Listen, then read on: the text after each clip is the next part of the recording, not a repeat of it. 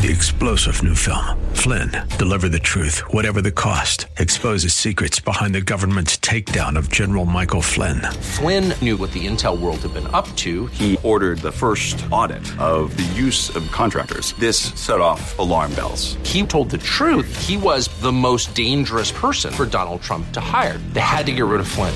Flynn, deliver the truth, whatever the cost. Available now. Watch it today. Go to salemnow.com. Salemnow.com. George Brauchler back with you here, hour two of four on the George Show 710 KNUS. At 10 o'clock, we uh, shifted over to the national programming that we have here. Charlie Kirk, Dennis Prager, Seb Gorka, Brandon Tatum. And honestly, after that, I really, I don't know because I'm thinking about going to bed. Uh, and then Billy and I will be back here tomorrow and every day this week from 6 to 10 a.m. Uh, joining us right now on the VIP line, friend of mine, friend of the show, and someone who has a brand new title. It's Rose Pugliese. Uh, Representative Pugliese, thanks for joining us. Well, thank you, George. Good morning. Good morning. Tell us about your new title. Um, so I was elected by my caucus, majority of my caucus, to be the um, minority leader. So kind of dropping the assistant and just being the minority leader now. Now, probably not the way you had anticipated or hoped becoming the minority leader, but uh, here it is.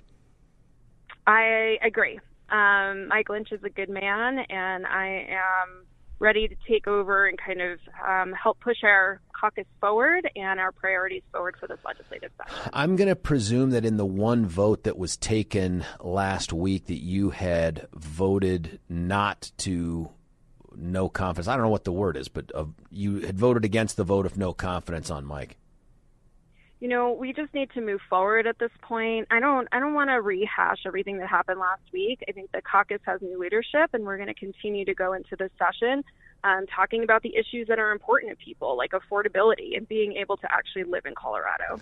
What uh, what's this reset look like in terms of priorities? Is this the same set of goals and bills and stuff that um, you guys had under under Mike, or have you do you have a different priority, a different shift, uh, or is it the exact same thing?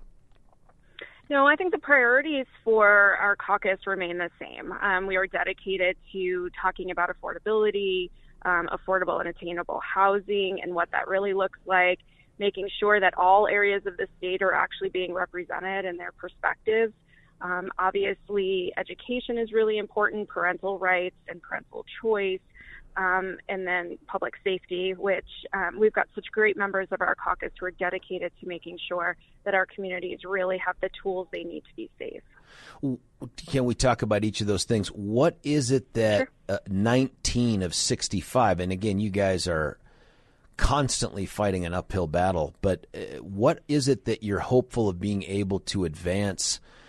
by way of bringing costs down and stuff like that. And in your announcement, you announced the uh, price of groceries, property taxes to rise with really no response at all from the Democrat controlled legislature and all that other stuff. What is it you're hopeful of? I will say, you know, since the failure of Proposition HH, which um, thanks to you and all of your listeners who really um, engaged on the grassroots level to make that happen, I think the conversations have shifted. Um, we'll see whether it translates into actual legislation that helps the people of Colorado. But the conversations are happening. So bipartisan conversations around what the long-term and sustainable solution on property taxes, um, what is affordable, and I don't like to say affordable um, without saying attainable because affordable housing in one area is very different. Douglas County is very different than Prowers County. Um, and so making sure we recognize that those differences exist and um, pushing forward policies that actually help. But this recognition by the state that needs to happen, that we will continue to beat the drum on, which is the regulations that have been put in place by the state, is really what's affecting the affordability and attainability of housing. And so trying to roll back some of those regulations, at least having those conversations, is really important, and they are starting to happen. How, how do so we do that? I, like with the rolling back the, the regulation, you said, hey, we've started these conversations. Does it require legislative action to roll those back, or is it something that the executive branch, much like we see with the federal uh, government, is there a way that the executive branch can somehow move to unroll some of those rules, or is it all statutory changes? No, these would be statutory changes. So there will be different different pieces of legislation by both um, Republicans in the House and the Senate that are moving forward that we're trying to get bipartisan support around to really um, start addressing some of these issues. Is there specific legislation that you guys have offered so far that you think helps to accomplish that? Um, well, for one, uh, Representative Bottoms, Senator Kirkmeyer, and I have a bill to um, reduce the income tax rate to 4%. That is something the governor himself talked about in the debate on Proposition HH. And um, all he needs to do is get 20 Democrats to come on board, and we can make that happen for the people of Colorado. So um, mm. I am hopeful that he will um, be the leader of his party and make that happen. You, you expect that? Um, I know that there are definitely some stronger conversations happening than I would have anticipated. Um, some of the other stuff you had referenced too was uh, public safety. What are the Republican efforts in the House to try to address public safety? Um, I know that there are definitely some bills coming forward. I believe there's a truth in sentencing, truth in sentencing bill coming forward. Um, you know, public safety isn't my strongest area. We've got such great um, leadership, Representative Lynch, uh, Representative Evans, Representative Armagost, and so they can delve into those issues a little bit better than I can. But um, we've got such great members of our caucus who are having conversations across party lines to see if we can really um, make Colorado a safer place, which is what the governor said he wants to accomplish. So let's help him accomplish that goal. What specific bills do you have that you're running? Um, so the income tax income tax um, rate reduction is a big one for me. I have pulled a title on it just says property taxes right now um, because there's a few different solutions on the table that um, Senator Pelton and Senator Kirkmeyer and I are talking with the other side about really want to try, there really does seem, at least on the property tax conversation, to be a willingness to move forward some bipartisan legislation. So um, we are having some great constructive talks around that. The property tax task force is still meeting as well. Um, and then I do a lot in the child welfare space, trying to keep our children and families safe. I have a kinship bill that will um, help families who take in um, kin uh, children to make sure that they are getting some resources that they weren't they didn't have access to before. Um, so really, just making sure our families are stronger, our kids are safer. So that's the type of legislation that I generally push forward. Uh, in terms, and we're talking with Rose Pugliese, newly minted Colorado House Minority Leader. By the way, does that get you access to a better bathroom or parking space or something? More pay, something? Um, no parking space or bathroom. I think there's a little bit of extra per diem, but um, you know, you know George as well as I do. We don't um, oh run for God. office for the money. You can't so, survive um, on the legislator pay, Rose. I, I, don't know how you do it to begin with. Um, but there really ought to be a special leadership bathroom that just you and the speaker have. You know what I mean? Some kind of, and maybe each a red stall, blue stall kind of a thing. I don't know. It's just a thought. Nonetheless, sure. Um, when you look at the legislature so far, this General Assembly, the, this session, how many days do we have left? Are we under 100 already? Um, I haven't been counting, although I probably should, but I, I think we're probably just under 100. What have you seen from your colleagues across the way? And here's where I get a little bit concerned about asking you that. Now that you're in this role, not that you weren't even as the assistant, but now that you're in this role, do you feel at all some reluctance to want to take on the the Dems on the other side out of fear that well then it's going to screw us up on our ability to work some sort of bipartisan thing? No, I mean, obviously, pushing forward our caucus priorities is the priority for me. And so, in whatever way the caucus feels like we need to move forward, we will make those decisions together. Um, that's the way we will move forward. So, obviously, bipartisan legislation is important to me because I really do think it is the best legislation to help the people of Colorado. And we'll continue to move in that direction. What have you seen so far out of the folks on the other side? Um, I mean, obviously, this uh, new position is very new. Um, and so, right now, I think that there's a lot of openings for conversation and a willingness to work together. Um, but it's still early in session, and I think we've got some very big, very controversial bills coming. Can, can you give us some sort of idea of what you've heard, what you're what you're putting us on notice about? Um, obviously, you know, there's been a lot of conversations around additional gun legislation, expansion of red flag, um, some of those bills that'll be coming forward that will be very controversial for our caucus. Um, I do hear that there is a bill to eliminate charter schools, which what? is a huge issue. Wait, what? Yes, yes. So I have not seen it, but that is uh, the rumor on the street. And I have the largest charter schools in my district um, in El Paso County. And, um, you know, I think it's really important that we protect parental rights and, and school choice because we all know that our kids learn differently. Um, what's good for my daughter is not good for my son. And so giving that power to parents is incredibly important. So that'll definitely be one to watch for. The, the gun ones that you've heard about, what have you heard so far? I mean, I've seen some things on social media, but I'm not in it like you are.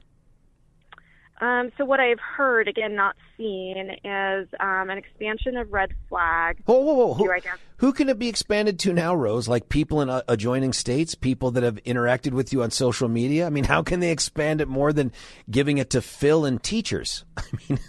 um, I guess everybody and anybody would be able to report. Um, so that's what I've heard. There's also um, legislation I've heard about uh, around safe spaces which basically means you you can't have a firearm outside of your home. What? Um, I think that would be, you know, what normally in an election year you would see Democrats moderate. Um, what we've heard is they're not moderating and they're just moving forward with an extreme agenda.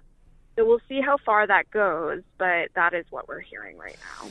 Rose, when do you guys get to know about these things? I mean, in this effort that they claim to want to have this bipartisan stuff as well, um, when do you get to see a draft of the bill so you can begin to formulate whatever your position is going to be?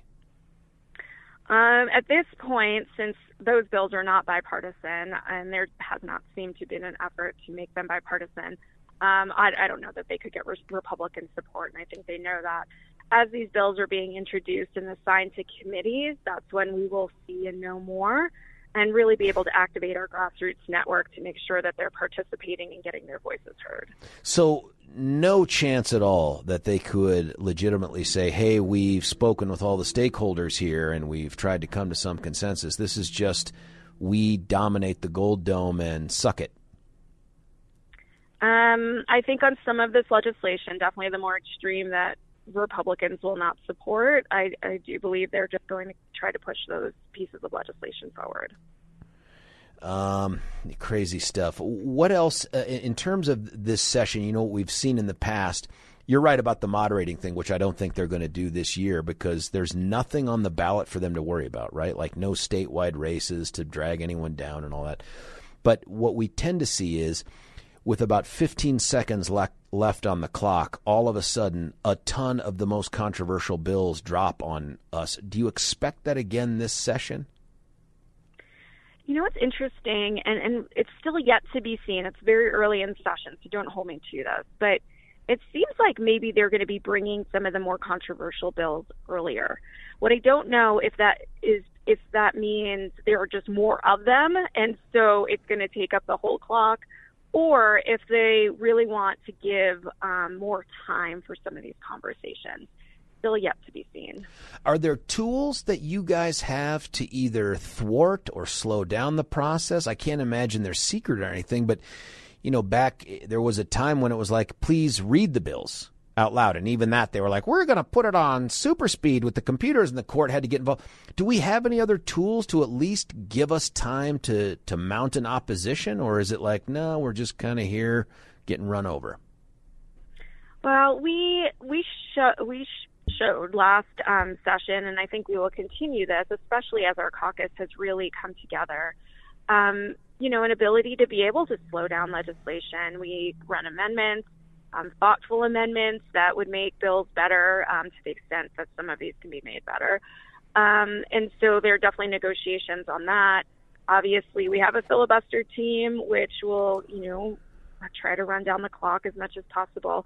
I think that all of these strategies are on the table, and um, you know, depending on what comes forward and where our caucus is, we will together determine a strategy that works best um, to protect the people of Colorado. There That's was a, there was a successful lawsuit forcing the Dem leadership into transparency in some of the votes and the wrangling that they were engaged in. I think Chris Hansen had sort of set up some sort of I don't know if it was WhatsApp or Signal, but some sort of secret squirrel kind of communication system that Epps and Marshall came down on them on. It, does any of that court ruling change the way that Republicans do business in the House? Um, no, because we don't actually tell our members how to vote, nor do we um, employ some of those methods. We are fiercely independent, um, which I So love. And so, no, we have never engaged in anything like that. I would love to see, by the way, the response from Republicans in the caucus who are told, I mean, whether it's by you or anybody else, this is how you must vote. I mean, we are the party of iron sharpens iron, and sometimes to our own detriment. You know what I mean? Like, there's no chance you're going to tell people how to vote in secret or in public. It just doesn't make a lot of sense. Um, last questions for you before we let you get back to uh, to doing the good work on behalf of the state the three most controversial members that I can see uh, in the legislature are all Dems, by the way, but they include uh, Elizabeth Epps, Hamas celebrant Timmy Hernandez, and uh, crazy Bob Marshall out of my county, Douglas County. A- anything that you perceive going on with them already, have they attempted to sort of tone it down in the interest of, hey, let's get things done, or do they remain? And maybe it's just my perception, Rose. Maybe you don't feel this. Do they remain ongoing distractions from the work of the legislature? It's still early. So, uh, again, I, don't hold me to any of this. Um, and Representative Epps has been remote um, since session started. So Why- why um, it's still early. Um, I'm not privy to that information, but um, she has been remote. She has not been in person on the on the floor of the House, and so um, thus far we haven't talked about legislation, but it's coming. Um, today will be the first day of really having legislation on the floor. Um, and so I this is the first day? Um, I mean, we had like a couple of bills, but nothing super controversial. I think Yeah, there's definitely some interesting um, bills coming forward today um, as we start, you know, kind of in the legislative process. And so I think there's always opportunities to see uh, what the Democrats bring forward. But thus far, um, as of you know this morning, um, we haven't seen very much of that yet. Oh, I, I, forgot to ask you this one note I, I Sure. overlooked, and that was, you know, the border crisis is not only real, but thanks to Greg Abbott down there in Texas shipping up some of what the uh, federal government is letting happen into Denver, we're getting this renewed interest in actually trying to figure out what to do with 36,000 new migrants in Denver and elsewhere. Do you sense any legislation a brewing from the other side, or is there anything the Republicans can do to try to address this? And I'll tell you my concern. My concern is that Mike Johnson has already signaled Denver's overwhelmed. We can't house these people. We can't do this. We need our neighbors to take care of this. And given the legislature, the Democrat legislature's interest in wanting to take away more and more local control, and you are more acutely aware of that than probably anyone other than Kirkmeyer and Pelton because of your role as a, as a commissioner. Anything out there that we ought to be keeping our ears open for by way of the Dems trying to, to tell the rest of the state, hey, you guys are just going to have to absorb these people and provide for them? We haven't heard anything. Obviously, as a caucus, um, that is a discussion that we need to have. But um, it's interesting. Before uh, session started, I was on a Zoom, and I, I can't remember which Zoom it was, but a question around that came to the Democrats. Um, and, you know, they basically said, it, it, at least my impression of what they said was there was um, not going to be legislation moving forward this session around that issue. Um, but it's still yet to be seen. So, um, still very early in session. Very, very interesting. Uh, minority Leader Rose Pugliese, thanks for taking time out of your morning to do this. Does this mean you have to leave the house earlier now? Uh, no, I still leave at six o'clock. Um, I just do a lot more work on the way up. well, thank you for what you're doing. Please keep us informed of the nuttiness that goes on so we can share it with listeners and maybe call them to do some action. Absolutely. Thank you, George, for Take all care. you do. Bye now. Okay.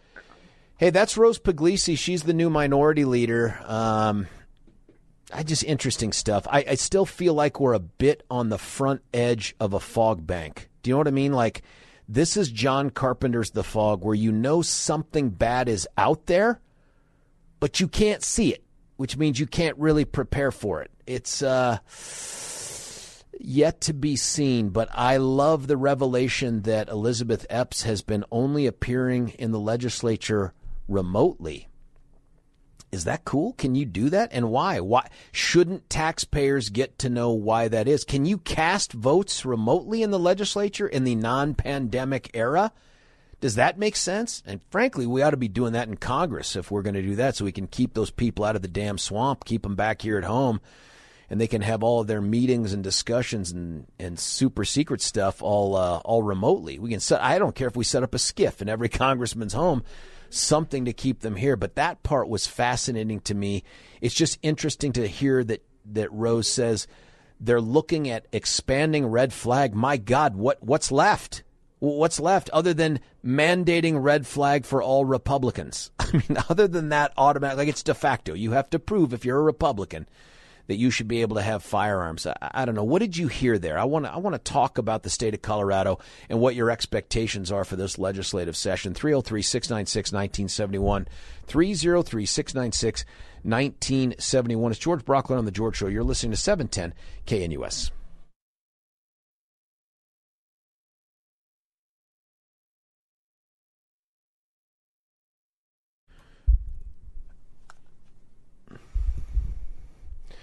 Funky cold media is what it says up here on the thing. Do you see this, Billy? George Brauchler on the George Show 710 KNUS. My thanks to uh, Minority Leader for the state uh, House Republicans, Rose Pugliese, for taking time out of her business morning to have a conversation with us. It just sounds like it's just so early we can't really know everything that's going on. But I want to remind you that – even with just the first few weeks of this session, there is some gong show stuff that's already taking place. And, and you know, my hope is to be able to um, have conversations with some of the people that uh, take a different position than I do. For instance, um, I had revealed, I think last week in our conversation, I had talked about the fact that there is a, a House bill that is being offered that would create a special pathway to get your name changed if you're a convicted felon, but only a special pathway that exists if you change your gender identity. And uh, I'll tell you that over the weekend, I was contacted by one of the people spearheading that effort. Um, she was a defense attorney. No need to reveal the identity. I did invite her on the show and said, I'd love to have the respectful conversation with you. And, and that's, by the way, something I think that the show has taken pride in is that we get people from the other side of issues and the other side of the political parties to come on the air. And it's interesting the response that we get. Some folks, they text in and they're like, I really appreciate the way, the respectful way in which you engage these folks, and even when you disagree and all that. And I, I like to hear that because that's my goal. But there are other folks who are like, why didn't you burn that mother to the ground? Why didn't you ask all of these questions and set fire to them and scorch them and blah blah blah? And the short answer is one, just uh, uh, that's not good radio for me. That that's some other radio show. I don't enjoy just hearing somebody try to tear someone apart. I enjoy the hard questions. But I'll give you an example if you listened at all to that uh, 10 billion mules guy, Dinesh D'Souza, that came on the radio, he had a very uncomfortable experience during the interview because there were questions that he just couldn't answer. My guess is it was so uncomfortable, dude ain't never coming back on. I'd love to interview that guy to talk to him about his latest documentary, Police State. He makes great movies. They're they're they're researched. I was going to say well researched, but based on the the eight trillion mules one um, it wasn't. I mean, some of the conclusions he made, and just to remind you, if you don't, if you don't have the recollection of that interview from over a year ago, guy came on the air and said, "Well, you've got a whole bunch of people ballot harvesting. They grabbed up a bunch of ballots in excess of what the law permits, and that invalidates all of those ballots in every state in America." And I stopped him. I said, "Hang on." One of many disagreements we had, and I said, "Hang on, hang on. That's not true in Colorado." A voter isn't disenfranchised because the person they turn the ballot over to happens to grab up 10 more than they're entitled to. That doesn't make their vote do- not count. And then he's like, Well, I don't know what the law is in Colorado. And I said, Well, have you found that to be the law in any state in the union? and he didn't know the answer. And it was like, well, dude, you just can't come on the radio and make announcements and proclamations about what the law is had you eh, having not researched it. So that was uncomfortable. And then I asked him, Did you ever one time come across a ballot that was counted that was fraudulently voted, like not voted in the will of the person who cast the ballot? And he said no. And so I do those things, but my guess is the result is Dinesh doesn't come back on. Why would you go there? Why would you go to a place where you know you had an uncomfortable experience? So for all these other interviews, whether it's on the left or the right, whether it's Mayor Mike Johnston or David Williams or anybody else in between, my goal is to get out good information, but to do it in a respectful enough way that these people will keep coming back. And to that end, Billy, do we have uh, Johnston coming on at all this week? Do we have any confirmation yet? I, Billy's going to check right now. So, to that end, there's this bill that uh, would seek to allow folks, and I'm going to read you the quote here from House Bill 1071. Uh, not this week? Come on. We got to figure out a way to get that dude on. Um, allows a judge, in fact, tells a judge it is good cause to, for a felon to change their name to conform with that convicted felon's gender identity. So I had this attorney reach out to me and gave me a, it was a, it was a respectful but certainly an unhappy email. And a couple things stuck out to me. One is her perspective was informed by her clientele, and she'd been a defense attorney and she was representing a bunch of people that were, I think she had said, Club Q survivors, some of whom were convicted felons who something related to the Club Q experience being victims, and I, I couldn't figure out what it was yet, and that's what I wanted to talk to her about. Some of something about that means well they should have been able to change their names because they're victims of Club Q, and by the way they're convicted felons and they're transgender. And I'm like I don't I don't understand what that means. The uh, the other piece of this though was that she had said that, and I don't know if it's the fault of my column in the Gazette, but since the column in the Gazette you know, she and others associated with this group that's spearheading this have received death threats and a bunch of ugly texts and, and emails and calls and whatnot. And um, so she expressed that she is uh, concerned for her family. And she was going to bring them to the Capitol but now she's concerned. And I, you know, my answer to that was I think that's wrong. I think where it's criminal, it ought to be prosecuted. You got to reveal to law enforcement. There's no room in civil society for anything like that at all. If you say something someone disagrees with, people tell you that and they hold you accountable for it. But you don't threaten someone, especially anonymously. I mean, that's what Twitter exists for, right? That's what X exists for. So you can be anonymous and say a bunch of hurtful, hateful things you'd never say in front of your boss or anyone else in your life because they would despise you. Um, but so I, I'd said that, and I said, look, just come on the radio. Let's have a conversation about this because this House bill thing is it's it's unnecessary in my opinion without changing the entire process for all convicted felons. I just don't think you create a special exception for people for gender identity reasons. I, that doesn't make sense to me. But that's what's going on in the first few weeks of the legislature. And I think it's called Tiara's bill because one of the transgender, um, one of the transgender victims of Club Q was named Tiara, and this had something. I just don't know the backstory, but I hope she'll come on and we'll have the conversation. I also told you about uh, House Bill 6, which was the Democrat sponsored legislation that would take someone who was legally incompetent to be held accountable for their conduct because they can't understand what's going on in court or assist their attorneys, but they are competent enough to engage in a promise and a contract with the DA's office for purposes of a diversion program that's predicated on taking responsibility for your conduct. So that's out there already. Now I've started to hear like from people like Rose these some of these other bills. Well, there's another one that dropped, and I want to do a deep dive on this. I just haven't been able to tear through it. But it's House Bill 241101.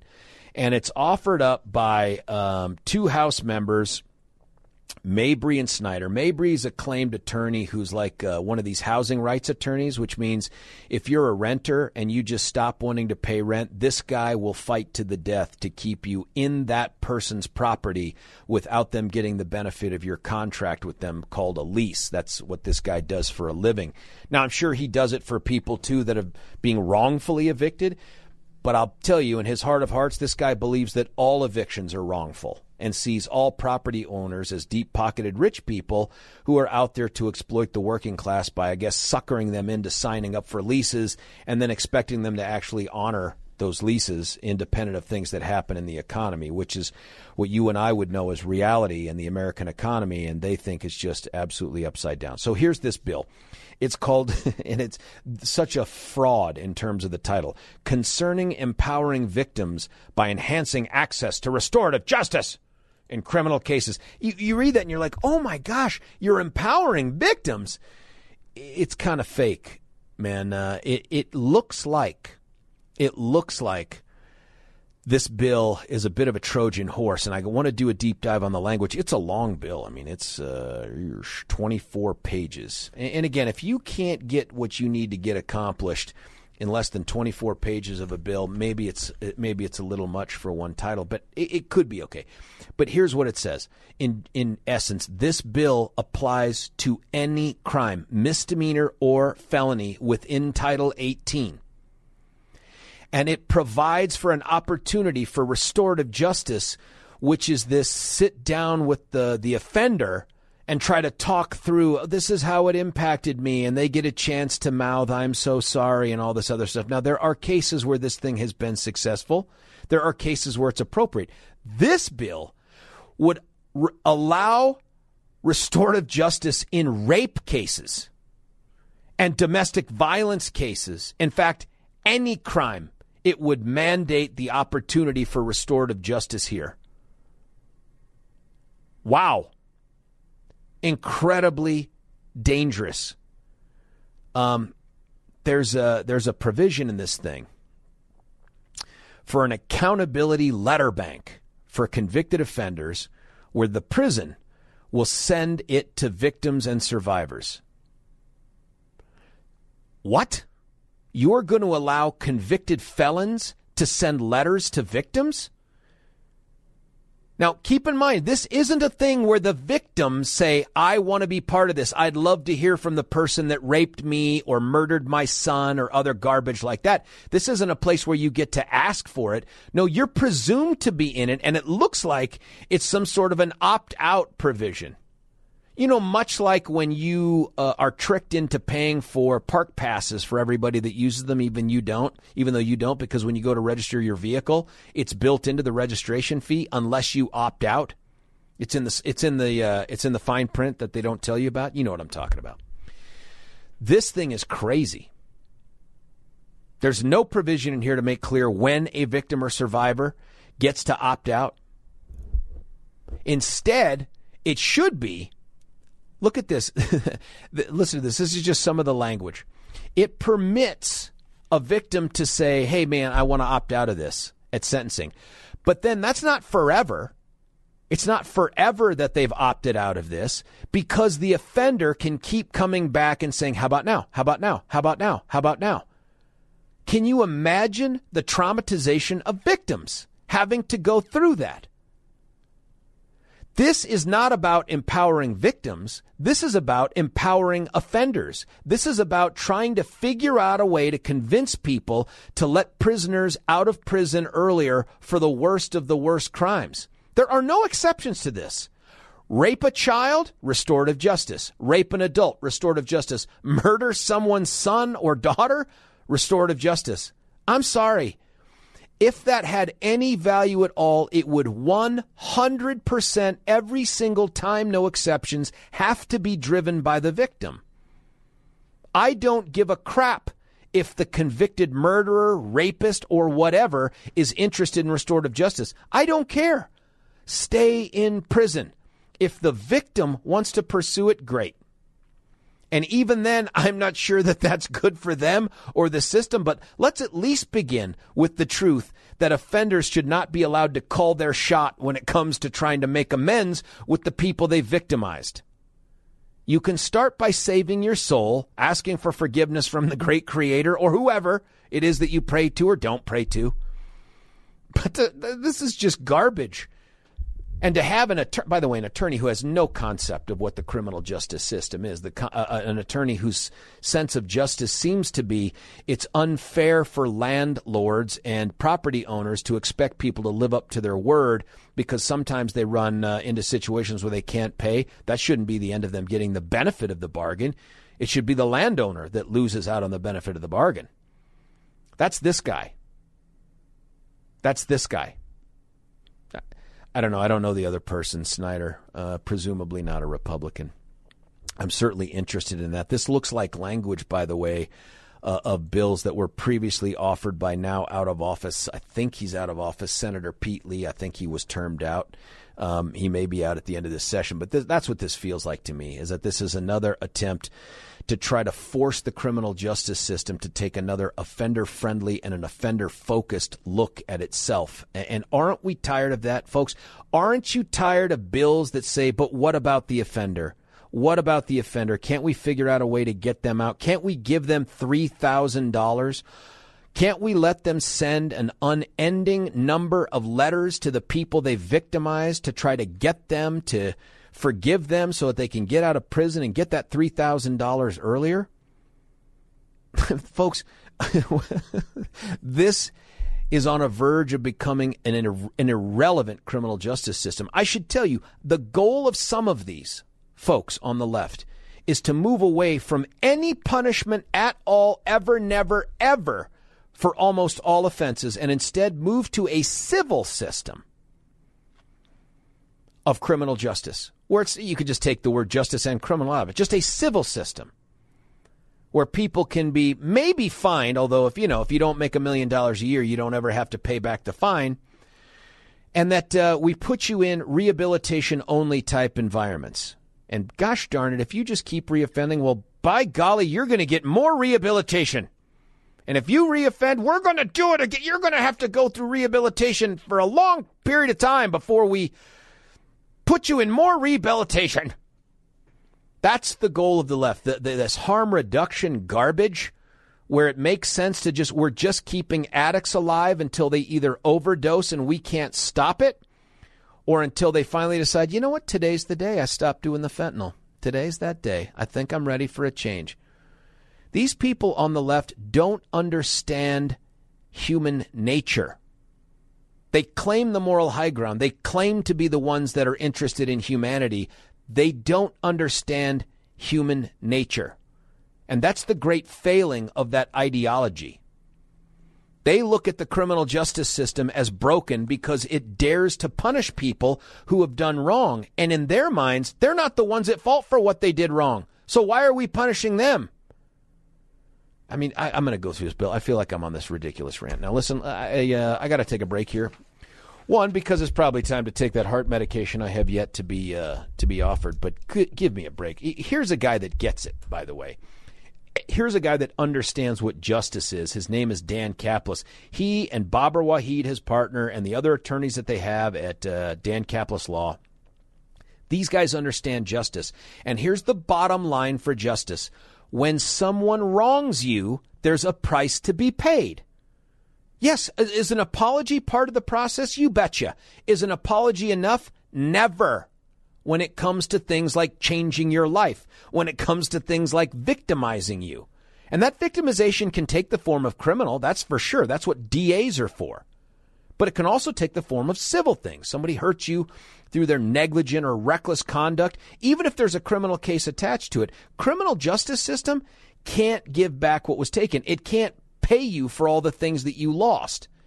Restitution, victims compensation, those are teeny tiny drops in the bucket for someone who's lost a loved one to a drunk driver or someone who has been the victim of some other malfeasance or misfeasance. Well, Dan Caplis knows how to get the rest of that justice, the criminal justice system, can't provide you, and that's in the civil system. He's been doing it. He and Bobber have been doing it forever.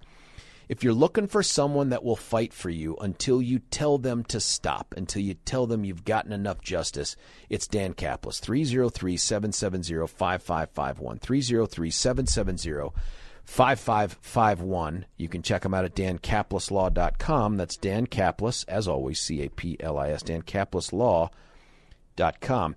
Uh, interested to know what the hell you think is going on with this criminal justice system and this legislature here. And do you support this?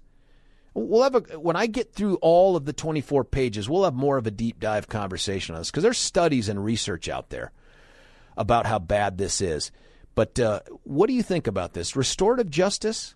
What role should this play in our criminal justice system, and should it apply to violent crimes like this? 303 696 1971. Going to cut away for a break. Uh, when we come back at the 8 o'clock hour, of course, the top of the hour, we're going to be joined by Patty Calhoun. She is the uh, editor and inventor, I don't know if that's the right word, of Westword. That thing has been around since, well, the Gutenberg printing press. And in no way is that a comment on Patty's age. She is timeless. We'll get to her in the 8 o'clock hour. Give us a call now, 303 696 1971. George Brauchler, 710 KNUS.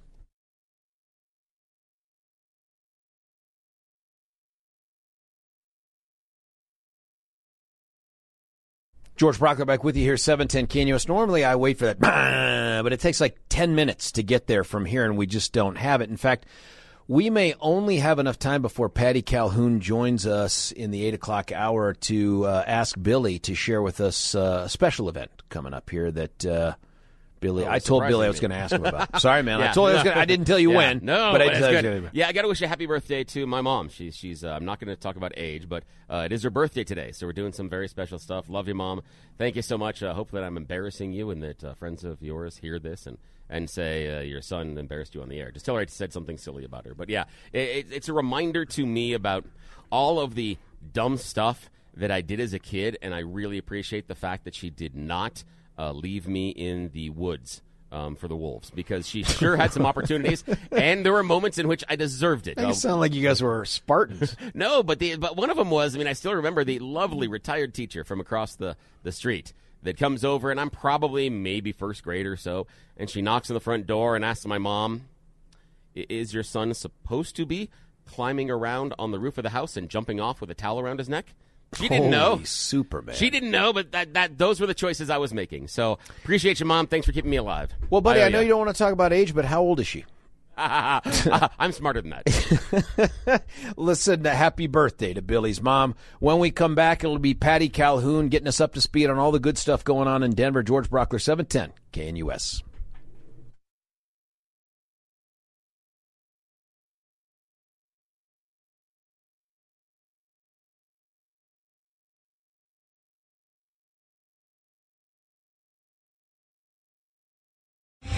Three star general Michael J. Flynn, head of the Pentagon Intelligence Agency, knew all the government's dirty secrets. He was one of the most respected generals in the military. Flynn knew what the intel world had been up to, he understood its funding. He ordered the first audit of the use of contractors. This set off alarm bells. The explosive new documentary, Flynn, Deliver the Truth, Whatever the Cost, uncovers the facts behind this scandal. Flynn told the truth. He was the most dangerous person for Donald Trump to hire. I find out the worst enemy that I'm going to face in my life is right here in America. They took my assessment and they wanted me to change it. And I was like, I'm not changing it. They had to get rid of Flynn with in depth interviews, archival footage, and never before seen personal records of the man behind the headlines. I just felt like I was drowning. Flynn, deliver the truth, whatever the cost. Available now. Watch it today. Go to salemnow.com. Salemnow.com.